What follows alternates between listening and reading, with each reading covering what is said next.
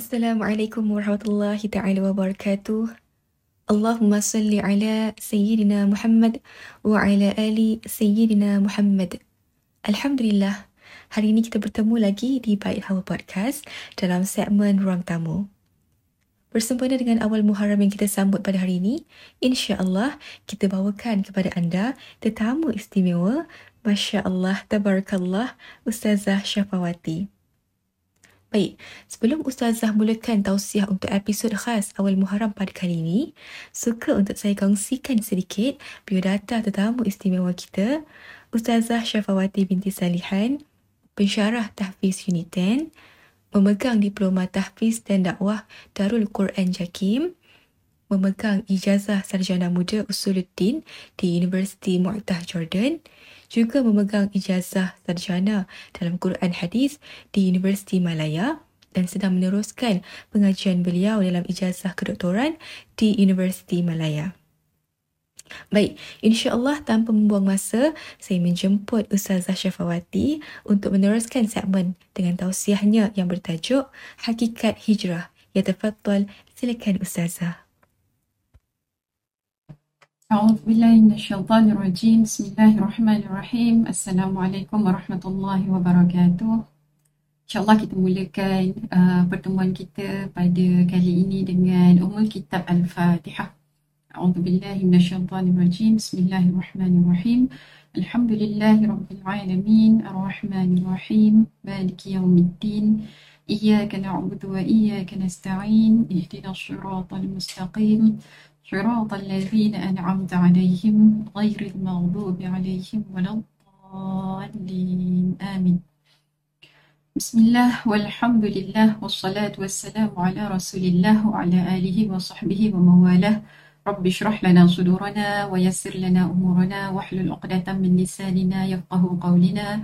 اللهم افتح علينا الحكمتك وانشر علينا من خزائن رحمتك يا أرحم الراحمين اللهم اجعل القرآن ربيع قلوبنا ونور صدورنا وجلاء أحزاننا وذهاب همومنا برحمتك يا أرحم الراحمين آمين يا رب العالمين Awal kalam pertama dan uh, selamanya sama-sama kita memanjatkan setinggi-tinggi rasa syukur dan terima kasih pada Allah Subhanahu Wa Taala dengan izin Allah Subhanahu Wa Taala kita dapat bertemu bersama pada ruang ini alhamdulillah. Untuk kita sama-sama berkongsi berbicara sedikit dalam usaha untuk menjadi hamba Allah Subhanahu Wa Taala yang baik dalam usaha untuk mengenal Allah Subhanahu Wa Taala dalam usaha untuk kita mendapat tempat yang baik di sisi Allah Subhanahu Wa Taala pada alam selepas ini. insya-Allah amin ya rabbal alamin dan dalam pada nak berusaha untuk berterima kasih pada Allah Subhanahu Wa Taala antara langkah utama antara kunci utama perkara yang perlu kita lakukan antaranya ialah kita perlu aware apa yang sedang Allah Subhanahu Wa Taala bagi. Atau kita perlu aware kita perlu acknowledge apa yang telah Allah Subhanahu Wa Taala bagi pada kita andai kita tidak acknowledge bahawa bahawasanya this is from Allah Subhanahu Wa Taala, maka mungkin tak terlahir daripada diri kita rasa nak mengucapkan ya Allah syukur terima kasih ya Allah alhamdulillah. Maka apa yang sedang kita terima, apa yang telah kita terima, proses of saying alhamdulillah, proses of nak melahirkan rasa berterima kasih pada Allah Subhanahu Wa Taala starts from acknowledge bahawa ini pemberian Allah, starts from acknowledge bahawasanya yang memberikan ini adalah yang Maha Esa, yang Maha Kuasa. Maka daripada situ insya-Allah akan datang rasa untuk kita melafazkan alhamdulillah dengan dengan sepenuh hati insya-Allah. Maka apa yang sedang Allah bagi pada kita, apa yang telah Allah Subhanahu Wa Taala bagi pada kita, ini boleh simpan sendiri. Kita tahu-tahu sendiri dan kita boleh listkan sendiri supaya kita ini adalah usaha kita untuk menjadi hamba yang berterima kasih pada Allah Subhanahu Wa Taala insya-Allah amin ya rabbal alamin. Uh, sahabat-sahabat saya panggil sahabat-sahabat lain biasa panggil begitu uh, yang dirahmati Allah Subhanahu Wa Taala yang dikasihi sekalian. Saya perkenalkan diri dulu. Nama saya Syafawati binti Salihan uh, daripada Selangor. Saya merupakan pensyarah bagi program tahfiz di Universiti Tenaga Nasional. Dan pada sesi kali ini insya-Allah kita akan berkongsi berkenaan dengan satu topik yang sangat sinonim. Apabila sangat sinonim dibahaskan setiap kali tiba uh, satu Muharram. setiap kali tiba tahun baru Islam, hatta kadang-kadang setiap kali tiba uh, tahun baru Masihi, mungkin bila nak masuk 2024 nanti pada hujung tahun ini, maka topik ini selalu dibicarakan. Berkenaan dengan berkenaan dengan hijrah, berkenaan dengan azam baru, berkenaan dengan bagaimana diri saya pada tahun sebelum ini dan apa yang saya perlu buat untuk tahun akan datang. Maka topik hijrah adalah satu topik yang sangat-sangat biasa dikongsikan setiap kali terutamanya setiap kali bila kita nak masuk ke tahun baru Islam terutamanya insya-Allah pada minggu ini kita akan menjengah ke satu Muharram. Jadi sahabat-sahabat suka untuk saya kongsikan bersama dengan sahabat-sahabat. Mungkin sahabat-sahabat juga ada pendapat dan pandangan sendiri berkenaan dengan hijrah boleh dikongsikan tak ada masalah. Tetapi apa yang saya boleh uh, untuk kongsikan bersama dengan sahabat-sahabat di hari ini sebagai permulaan ialah kita nak melihat, kita tak dapat lari daripada kita melihat berkenaan dengan apa yang berlaku pada kehidupan Nabi sallallahu alaihi wasallam bila kita bercerita berkenaan dengan hijrah. Taib sahabat. Ketika menyebut berkenaan dengan hijrah Nabi sallallahu alaihi wasallam maka kita tahu bila sebut Nabi berhijrah maka Nabi berhijrah daripada Mekah ke Mekah ke Madinah itu adalah perkara yang maklum pada kita. Tetapi yang perlu untuk kita lihat juga ialah yang kita boleh letakkan kepada diri kita juga ialah mengapa Nabi SAW berhijrah. Mengapa Nabi berhijrah? Dan bila menyebut mengapa Nabi berhijrah, perkara utama yang yang banyak dikongsikan sesama kita ialah kerana tekanan yang dihadapi oleh Nabi SAW ketika berada di Mekah tekanan yang dihadapi dalam nak berdakwah, tekanan yang diberikan oleh musyrikin Mekah daripada tahun pertama Nabi berdakwah, daripada dakwah secara terang, kemudian pergi kepada fasa tekanan secara fizikal pada Nabi, kemudian tekanan kepada Nabi dan sahabat sehingga pada tahap boykot dan sebagainya. Yang disebut itu antara sebab uh, Khadijah radhiyallahu anha meninggal dunia.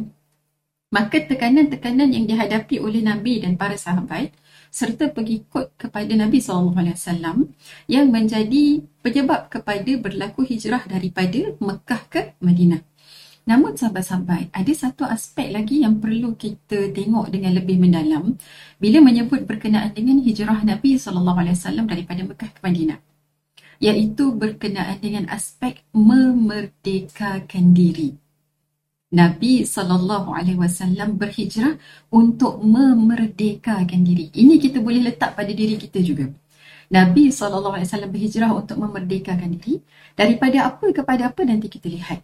Maka saya juga perlu untuk berhijrah. Saya juga perlu untuk uh, berubah. Saya juga perlu untuk bergerak. Saya juga perlu untuk berpindah daripada satu keadaan ke satu keadaan untuk memerdekakan diri. Daripada apa? Nanti kita tengok sama-sama. Nabi SAW, kalau kita melihat apa yang berlaku kepada Nabi SAW dan para sahabat di Mekah. Ketika penindasan itu berlaku, ketika tekanan itu berlaku, ketika boykot itu berlaku, semua itu dibuat untuk apa? Untuk menekan Nabi SAW daripada beribadah. Menekan Nabi SAW, para sahabat dan para pengikut baginda daripada berdakwah menekan mereka daripada melalui kehidupan yang memudahkan mereka untuk beribadah kepada Allah Subhanahu Wa Taala. Maka hijrah Nabi wasallam ini berlaku bukan semata-mata nak mengeluarkan mereka semua daripada satu tekanan kepada satu keadaan yang lebih baik. Tetapi yang lebih besar yang dilakukan sebab dilakukan perkara ini oleh Nabi SAW atas wahyu daripada Allah Subhanahu Wa Taala adalah untuk menegakkan ubudiyah kepada Allah Subhanahu Wa Taala. Mereka bukan nak memerdekakan diri daripada golongan musyrikin Mekah, golongan kafir di Mekah semata-mata dan sebagainya. Tetapi hakikatnya apa yang dilakukan oleh Nabi, perpindahan Nabi daripada Mekah ke Madinah, lebih besar daripada itu adalah untuk memerdekakan diri mereka sendiri.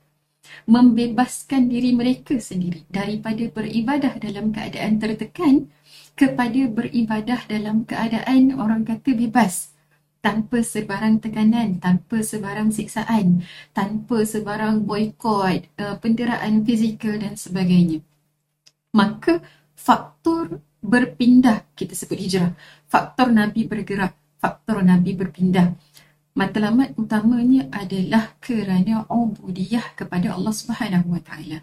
Untuk membebaskan diri mereka daripada satu keadaan yang menekan dalam beribadah kepada Allah Subhanahu Wa Taala kepada satu keadaan ruang ataupun ataupun tempat lain yang membolehkan mereka bebas beribadah pada Allah, bebas menyembah Allah Subhanahu Wa Taala, bebas melaksanakan perintah Allah Subhanahu Wa Taala.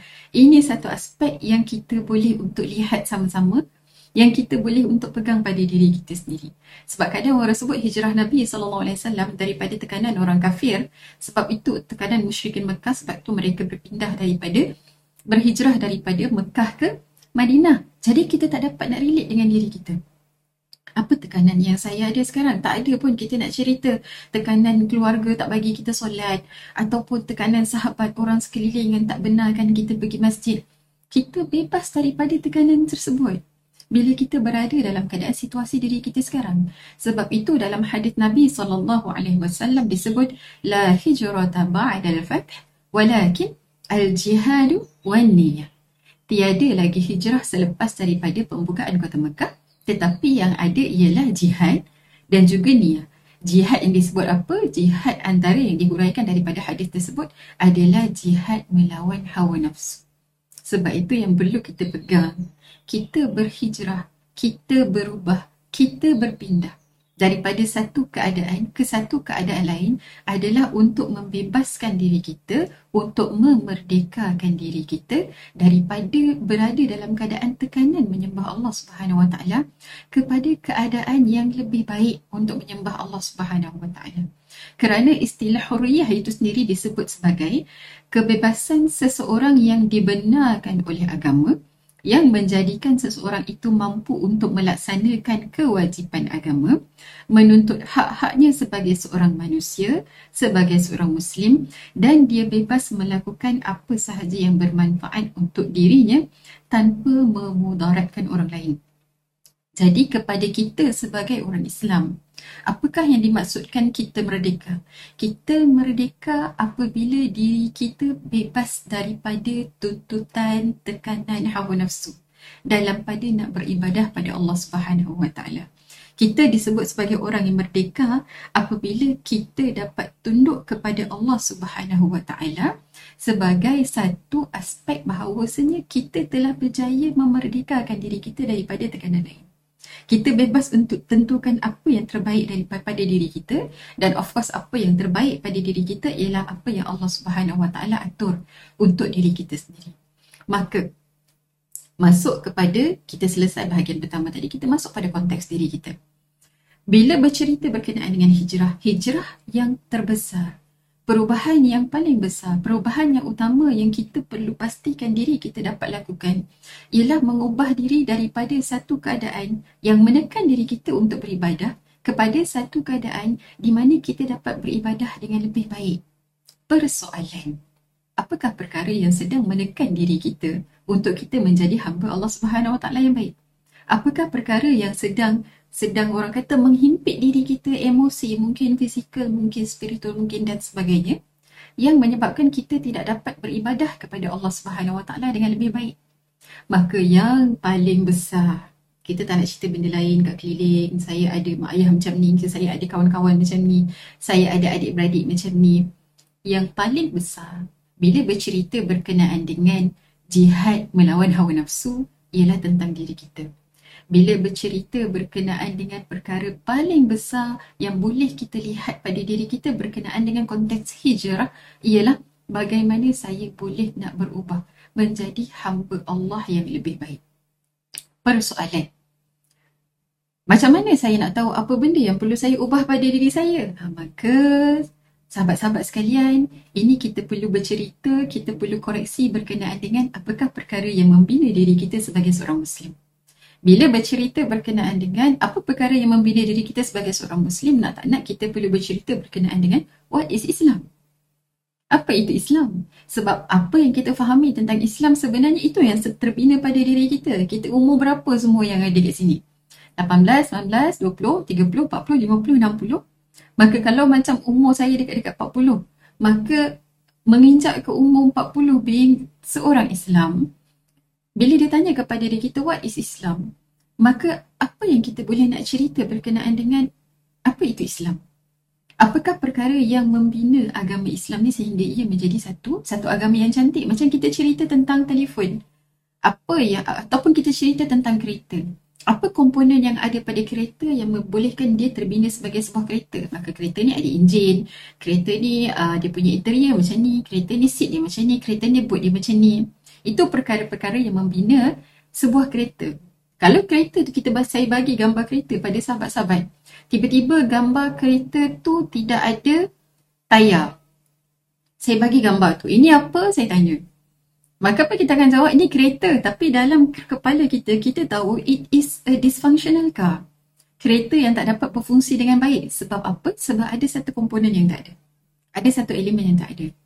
Now sahabat-sahabat, Islam ada komponen yang membinanya sebagai sebuah agama yang sempurna yang mana setiap komponen tu saling terkait antara satu sama lain. Dan benda tu ada pada diri kita setiap hari. Bila kita bercerita tentang Islam, it's about us. Ia adalah tentang diri kita. Maka apakah komponen yang membina Islam? Ada tiga komponen yang membina Islam. Kita sebut sama ada sebagai akidah, ibadah dan akhlak ataupun kita sebut sebagai iman, Islam dan ihsan ataupun kita sebut sebagai tauhid, fiqh dan juga tasawuf. Mana-mana sekalipun antara tiga-tiga ni ia kembali kepada tiga asas. Tiga asas ini. Sekali lagi kita sebut apa? Akidah, ibadah dan akhlak. Ataupun iman, Islam dan ihsan. Ataupun kita sebut sebagai tauhid, fiqh dan juga tasawuf. Now secara ringkas sahabat-sahabat. Apakah kaitan ketiga-tiga komponen ini dalam kehidupan kita? Komponen yang pertama iaitu komponen akidah ataupun komponen iman ataupun komponen tauhid. Ini bercerita berkenaan dengan diat dan matlamat kita dalam kehidupan. Komponen pertama is everything about Allah Subhanahu Wa Taala. Itu sebab ia disebut komponen akidah. Itu sebab disebut komponen iman. Rukun iman pun semua bercerita tentang Allah percaya pada Allah, percaya pada malaikat tentera Allah, percaya pada kitab kalam Allah, percaya pada rasul utusan Allah, percaya pada hari akhirat, hari perhitungan bertemu Allah, percaya pada qada dan qadar penyusunan takdir Allah Subhanahu Wa Taala pada manusia. Maka it's everything about Allah Subhanahu Wa Taala. Now, komponen yang pertama mewakili niat dan matlamat kita dalam kehidupan. Bila kita dah kata niat kita kerana Allah. Nak melakukan sesuatu kerana sesuatu. Kalau kita tidak kenal benda yang kita buat kerana tu maka macam mana kita nak membina niat kerana itu? Sebab tu awal agama itu ma'rifatullah. Awal agama itu adalah mengenal mengenal Allah Subhanahu Wa Taala. How far kita mengenal Allah Subhanahu Wa Taala banyak itulah kekuatan diri kita untuk membina melakukan sesuatu perkara kerana Allah Subhanahu Wa Taala. Now bila menyebut komponen niat dan matlamat, niat duduk kat mana? Niat duduk kat luar ke? Adakah niat tu per, niat niat saya melakukan sesuatu perkara yang terzahir? Adakah matlamat saya melakukan sesuatu perkara yang boleh nampak secara fizikal? Tidak. Maka sebab itu komponen yang kedua dalam Islam adalah komponen ibadah. Tadi kita sebut pertama akidah, yang kedua adalah ibadah ataupun kita sebut sebagai komponen Islam ataupun kita sebut sebagai komponen fiqh. Komponen yang kedua fungsinya ialah sebagai bukti ataupun cara bukti kepada komponen yang pertama. Komponen yang pertama kita kata apa? Niat kita kerana Allah Subhanahu Wa Taala. Maka apa bukti? Komponen pertama kita kata apa? Matlamat saya melakukan perkara ini adalah lillahi ta'ala. Maka bagaimana caranya untuk membuktikan matlamat yang kita dah letakkan? Sebab itu komponen pertama ni duduk di dalam, di dalam keyakinan. Iman itu maksudnya yakin, percaya. Akidah perkara di dalam. Tapi komponen kedua ni ialah pembuktian yang bersifat fizikal. Sama ada berkait hubungan dengan Allah ataupun berkait dengan hubungan dengan manusia. Contoh kita sebut apa tadi? Komponen pertama iman, yang kedua namanya Islam. Rukun Islam ada apa? Rukun Islam ada solat, syahadah, solat, puasa, zakat, haji. Syahadah benda fizikal, solat benda fizikal, puasa perkara fizikal, zakat perkara fizikal, haji perkara fizikal. Komponen dalam rukun Islam yang disebut sebagai ibadah khusus, pergerakan fizikal, pembuktian fizikal benar-benar dilakukan kerana Allah Subhanahu Wa Taala. Tapi adakah setakat, setakat itu pembuktian? Tidak. Komponen ibadah ataupun elemen berkaitan dengan pembuktian pada komponen kedua juga terkait dengan hubungan dengan manusia. Kalau kita buat salah tubuh badan kita satu manusia buat salah dengan manusia lain. Sebab tu kita ada fiqh jenayah. Kalau saya ada satu barang, saya nak tukar barang dengan kawan saya, seorang orang lain. Sebab tu Islam ada fik muamalat. Kalau saya, kalau diri saya nak kepada diri orang lain bila berkaitan dengan pembentukan keluarga, berkaitan dengan ikatan keluarga dan sebagainya. Itu sebab kita ada fik, fik munagahat. Jadi, sebab fik tadi kita sebutkan, antara nama kepada komponen kedua ialah, komponen kedua ialah fiqh. Sebab kita mengambil nama yang ketiga tadi, tauhid, fiqh dan juga tasawuf. Jadi kenapa dinamakan fiqh? Sebab fiqh ini ialah kaedah ataupun tata cara yang mengelola hubungan sesama manusia. Sebab tu banyak hukum fiqh berkaitan dengan hubungan manusia sama ada hubungan dengan Allah Subhanahu Wa Taala. Sebab tu ada fiqh solat. Solat tu kita, bukan kita boleh nak tunaikan secara sesuka hati bagaimana. Puasa pun ada fiqhnya. Begitu juga hubungan sesama, sesama manusia. Sebab tu kita ada fiqh muamalat, kita ada fiqh munakahat, kita ada fiqh jinayat dan macam-macam fiqh yang memberitahu kepada kita kalau kita membuat perkara ini lillahi ta'ala maka caranya ialah kalau kita buat perkara ini lillahi ta'ala maka caranya ialah bagaimana kalau matlamat saya ialah kerana Allah hidup atas muka bumi ini kerana Allah maka bagaimana caranya saya perlu melakukan sesuatu yang boleh mencapai kepada matlamat ataupun niat yang telah saya letakkan tadi sebab tu sahabat-sahabat dalam kehidupan kita syarat amalan diterima adalah niat dan cara. Kita buat sesuatu, saya sebagai apa? Saya sebagai hamba Allah. Saya sebagai seorang isteri. Apa niat saya? Apa cara saya? Bukan semata-mata keseluruhan kehidupan sebagai seorang isteri. Tapi ketika memasak, dia kena ambil satu-satu aspek kehidupan. Ketika memasak, ketika tengah kemas rumah, ketika tengah lipat baju, ketika tengah sedai baju apa niat melakukan ni? Adakah saya saja mempunyaikan kuat ni supaya suami saya nampak sebab saya sebenarnya tengah sakit hati? Contoh-contoh. Ataupun kepada yang bekerja. Apa tujuan saya pakai pakaian cantik-cantik hari ni? Nak kawan puji ke niat kat mana? Kalau kita buat kerja perform dengan baik sekalipun, tapi kita buat kerja perform dengan baik sebab kita nak bos puji. Maka di mana niat kita ketika itu dalam kita melaksanakan, niat melaksanakan kerja dengan baik in terms of kerana ini amanah saya, ini tanggungjawab saya. Hubungan dengan manusia mesti buat dengan baik untuk menyelesaikan tanggungjawab sesama manusia. Hubungan dengan Allah mesti dibuat dengan baik in terms of nak melaksanakan hubungan dengan Allah. Maka syarat amalan diterima berdiri pada dua. Niat dan juga cara. Sebab tu kalau seseorang tu melakukan sesuatu contoh. Contoh ambil apa? Contoh ambil Robin Hood. Saya suka ambil contoh Robin Hood. Senang. Robin Hood buat apa? dia suka tolong orang. Dia suka tolong orang. Tapi dari mana punca dia punya segala harta benda tu? Sebab dia curi daripada orang lain. Maka niat dia betul nak tolong orang lain. Tapi adakah cara dia betul? Cara dia tidak betul. Mas, masih belum sampai kepada tahap orang kata melakukan kebaikan yang sebenar-benarnya sebagaimana yang Islam ajarkan pada kita. Now, selesai komponen pertama harap semua orang faham. Boleh nak ikut sebab kita nak cerita tentang hijrah. Selesai komponen pertama, selesai komponen yang kedua, kita masuk komponen ketiga. Apa komponen ketiga tadi? Komponen pertama ialah akidah, ibadah. Komponen ketiga adalah akhlak. Ataupun komponen ketiga kita panggil sebagai ihsan. Atau komponen ketiga kita panggil sebagai tasawuf. Maka what is akhlak? What is ihsan? What is tasawuf? Kalau komponen yang pertama akidah tadi berkaitan dengan niat. Komponen yang kedua berkaitan dengan cara ataupun bukti kepada niat. Kita tak boleh kata kita ni seorang Muslim la ilaha illallah tapi solat tidak. Maka cara tak kena, niat aja ada. Betul. Mengaku tu betul dah Islam. Syahadah tu dah betul la ilaha illallah. Tetapi pembuktian pada fizikal tu tidak ada. Masih tak lengkap. Maka bagaimana kita nak tahu kita berada pada landasan yang betul dalam ibadah kita? Dalam ibadah, bila menyebut ibadah maksudnya apa? Hablum minallah, hablum minannas.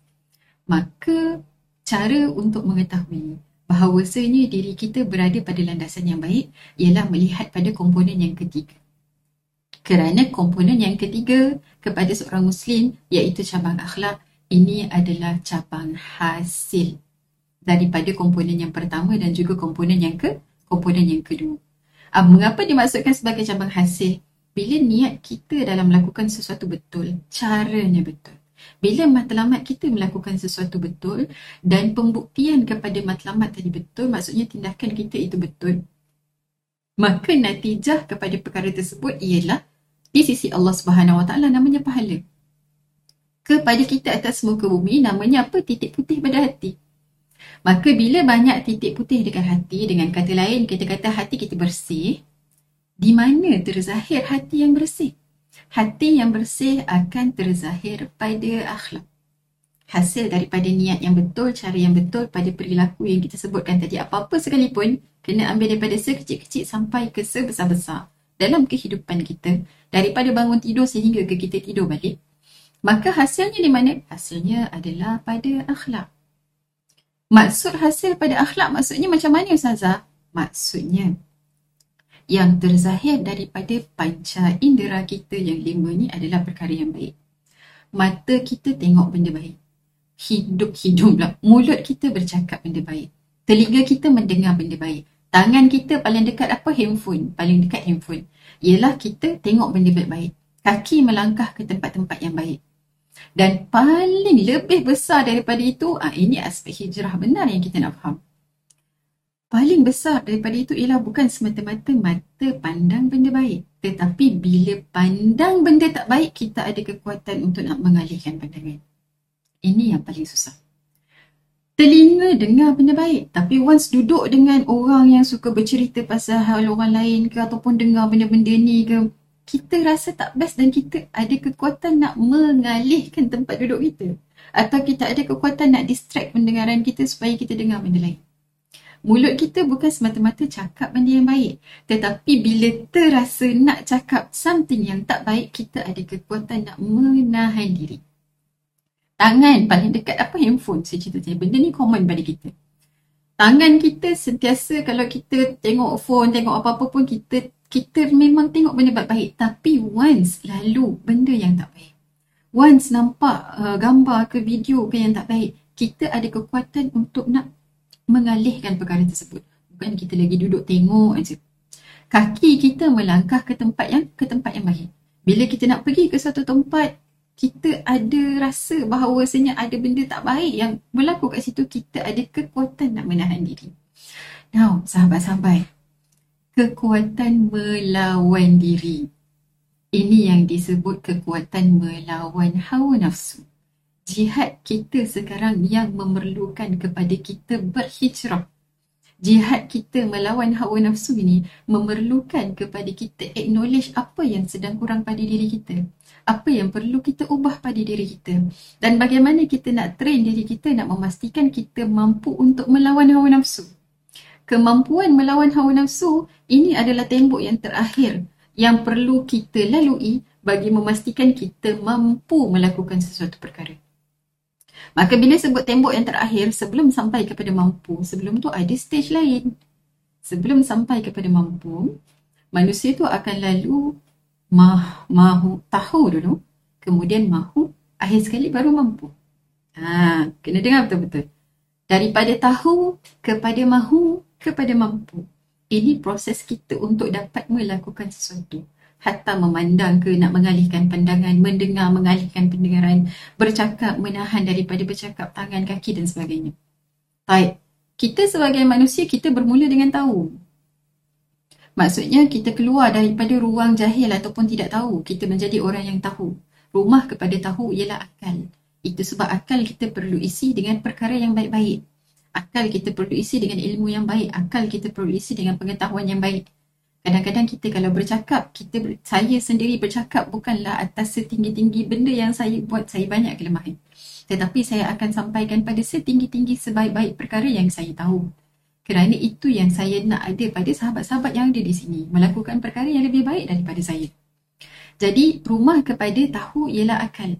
Maka sebab itu bila kita dapat mengisi akal kita dengan perkara yang baik sama ada melalui penglihatan sama ada melalui pendengaran. Penglihatan tu maksudnya kita membaca ke kita teng kita kita ke, membaca lah terutamanya kan ataupun tengok pada alam ke. Kita mendengar kuliah apa semua dan sebagainya jadi daripada situ kita daripada orang yang tak tahu kita jadi orang yang tahu. Okey? Pertama tahu. Bila kita tahu adakah kita ni terus jadi orang yang mampu buat semua yang kita tahu? Adakah kerana kita tahu kelebihan bersangka baik, maka kita terus jadi orang yang 24 hours boleh bersangka baik? Adakah kerana kita tahu berkenaan dengan kelebihan sabar, pahala berkenaan dengan sabar, bagaimana Nabi-Nabi semua bersabar diceritakan dalam kisah-kisah dalam Al-Quran? Maka adakah hanya kerana kita tahu tentang sabar, maka kita 24 hours boleh menjadi orang yang mampu bersabar? Tidak. Sebab apa? Kerana daripada tahu, kita akan pergi kepada next stage iaitu mahu.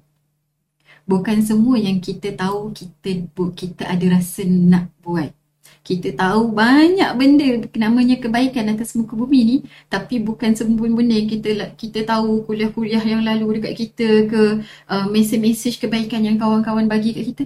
Kita tahu semua benda tu kadang-kadang tetapi kenapa tidak ada kemahuan?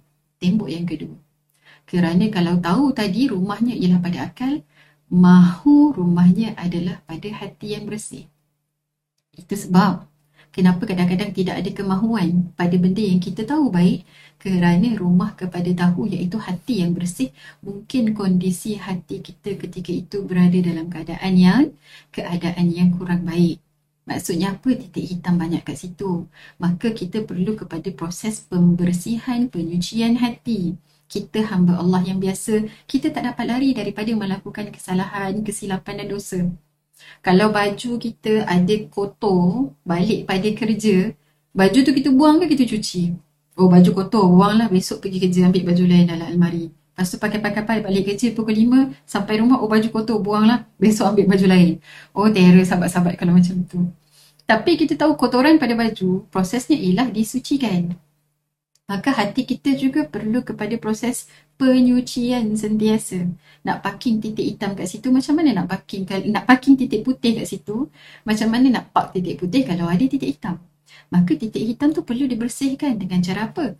Istighfar, taubat, uh, kemudian uh, kalau kesalahan dengan manusia minta maaf dengan manusia. Dan selain daripada itu, Allah sebut dalam Al-Quran apa? Innal hasanati yudhibna sayyi'at kebaikan tu akan menghilangkan, menghapuskan kejahatan.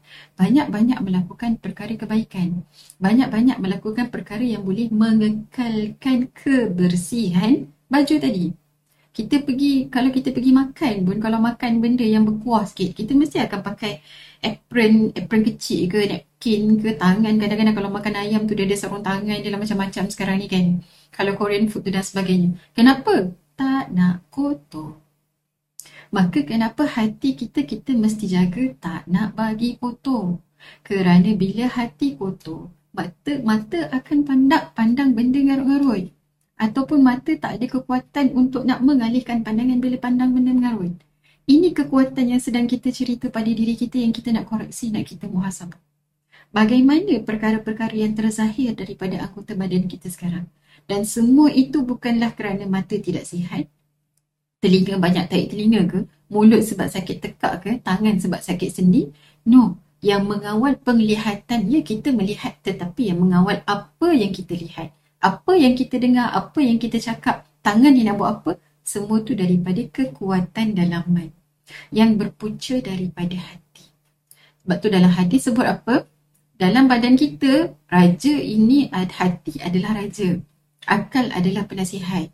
Sebab itu yang menasihati raja ni juga perlu dipastikan sumber-sumbernya adalah sumber yang baik. Yang dekat akal kita, yang dalam pengetahuan kita, yang ada dalam ilmu kita ni adalah perkara yang perkara yang baik-baik. Supaya dia boleh menasihati hati ini dengan baik. Kalau tidak hati ni pertimbangan ke, dia pertimbangan dia akan jadi, dia akan jadi macam-macam. Jadi sebab itu daripada tahu, kita nak jadi orang yang mahu buat benda yang tak baik. Orang yang mahu mengelakkan diri daripada perkara-perkara yang kita tahu tadi tak baik. Now, selesai tembok yang pertama, ilmu, pengetahuan. Kita orang yang tahu. Bila kita dah tahu, kita rasa enaknya buat benda ni. Tapi adakah semua benda yang kita mahu buat, kita mampu untuk buat? Ha, ini tembok yang kita yang paling besar dalam life kita, hurdle kita. Iaitu berkenaan dengan kita nak buat, kita nak jadi orang yang mampu buat. Contohnya apa? Contohnya berkaitan dengan hawa nafsu contoh. Kalau kita kunci jam tiap-tiap hari pukul 4, pukul 5 nak bangun tahajud, contoh katakan macam tu. Terutamanya bulan Ramadan, baru-baru ni awal Zulhijjah baru lepas, kita nak bangun malam, puasa dan sebagainya. Bila celik mata, bunyi jam, nak bangun malam, tahu kan berkenaan dengan kelebihan bangun malam? Tahu, ini kita nak cerita the hurdle. Tapi kita bermula dengan first hurdle. Tahu kan tentang kelebihan bangun malam? Tahu. Nak bangun tak? Nak. Kemahuan tu ada. Pengetahuan ada. Kemahuan ada. Tapi kenapa tak mampu bangun? Dah tahu. Nak buat. Kenapa tak mampu bangun? Ini kekuatan melawan hawa nafsu. Apa nafsu yang ada waktu tu?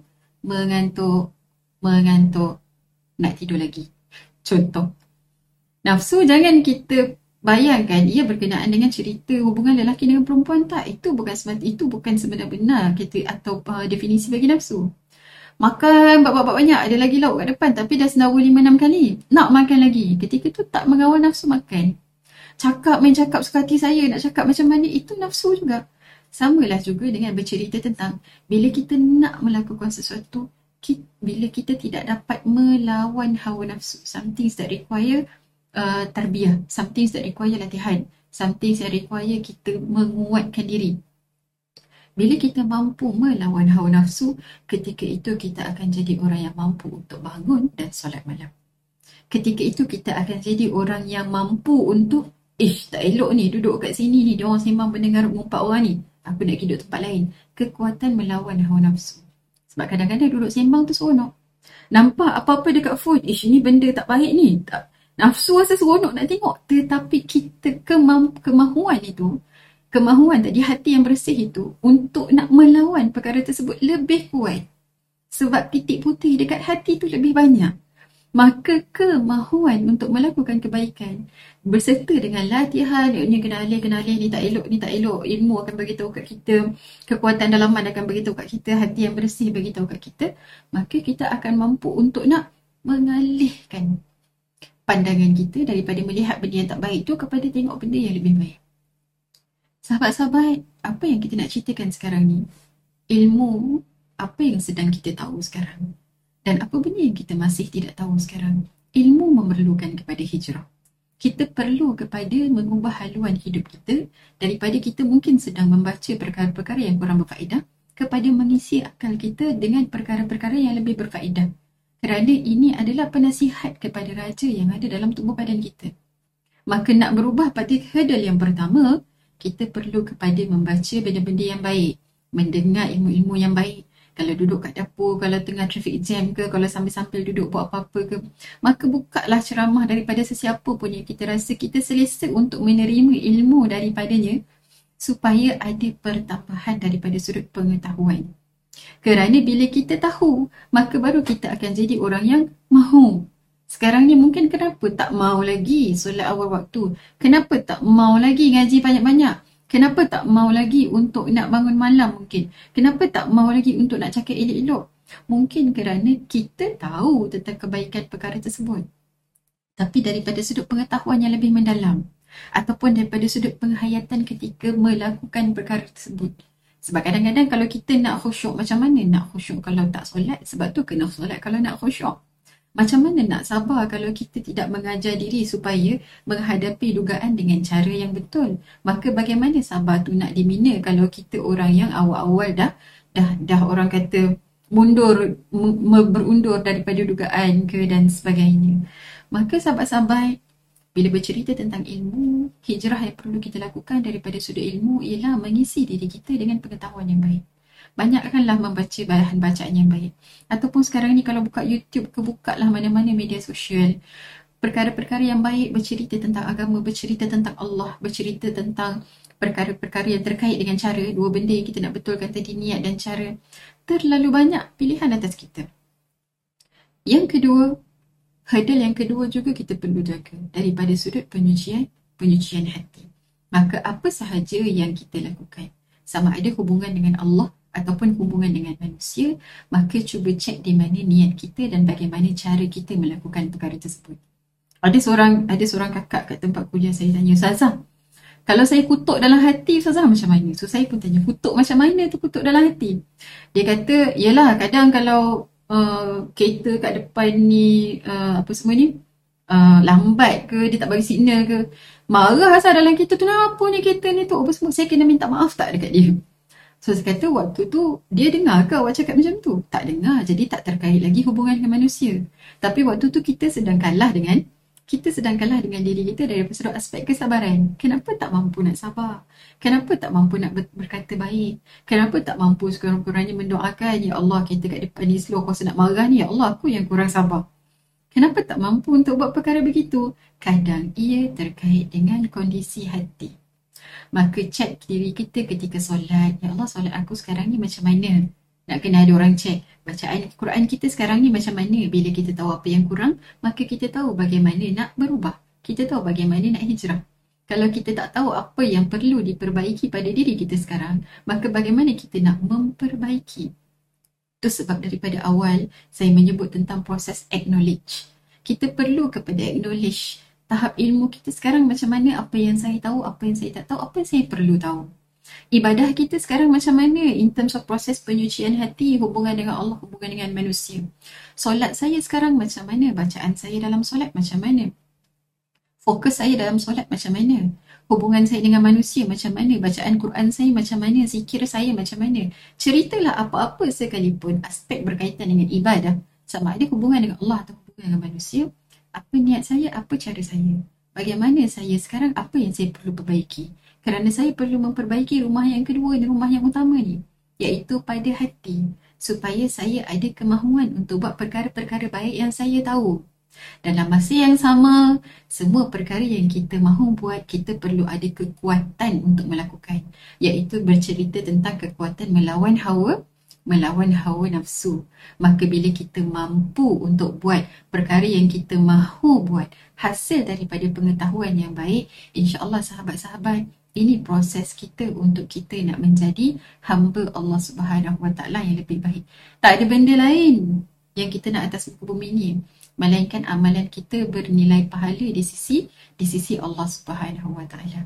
Sahabat-sahabat, moga perkongsian kita pada hari ini membuahkan sesuatu, menatijahkan sesuatu ataupun sekurang-kurangnya menjadi permulaan kepada diri kita, kepada diri saya sendiri terutamanya dalam usaha untuk nak menjadi hamba Allah yang baik pastikan kita acknowledge, kita tahu di mana diri kita in terms of mengenal Allah, di mana diri kita in terms of hubungan dengan Allah dan hubungan dengan manusia.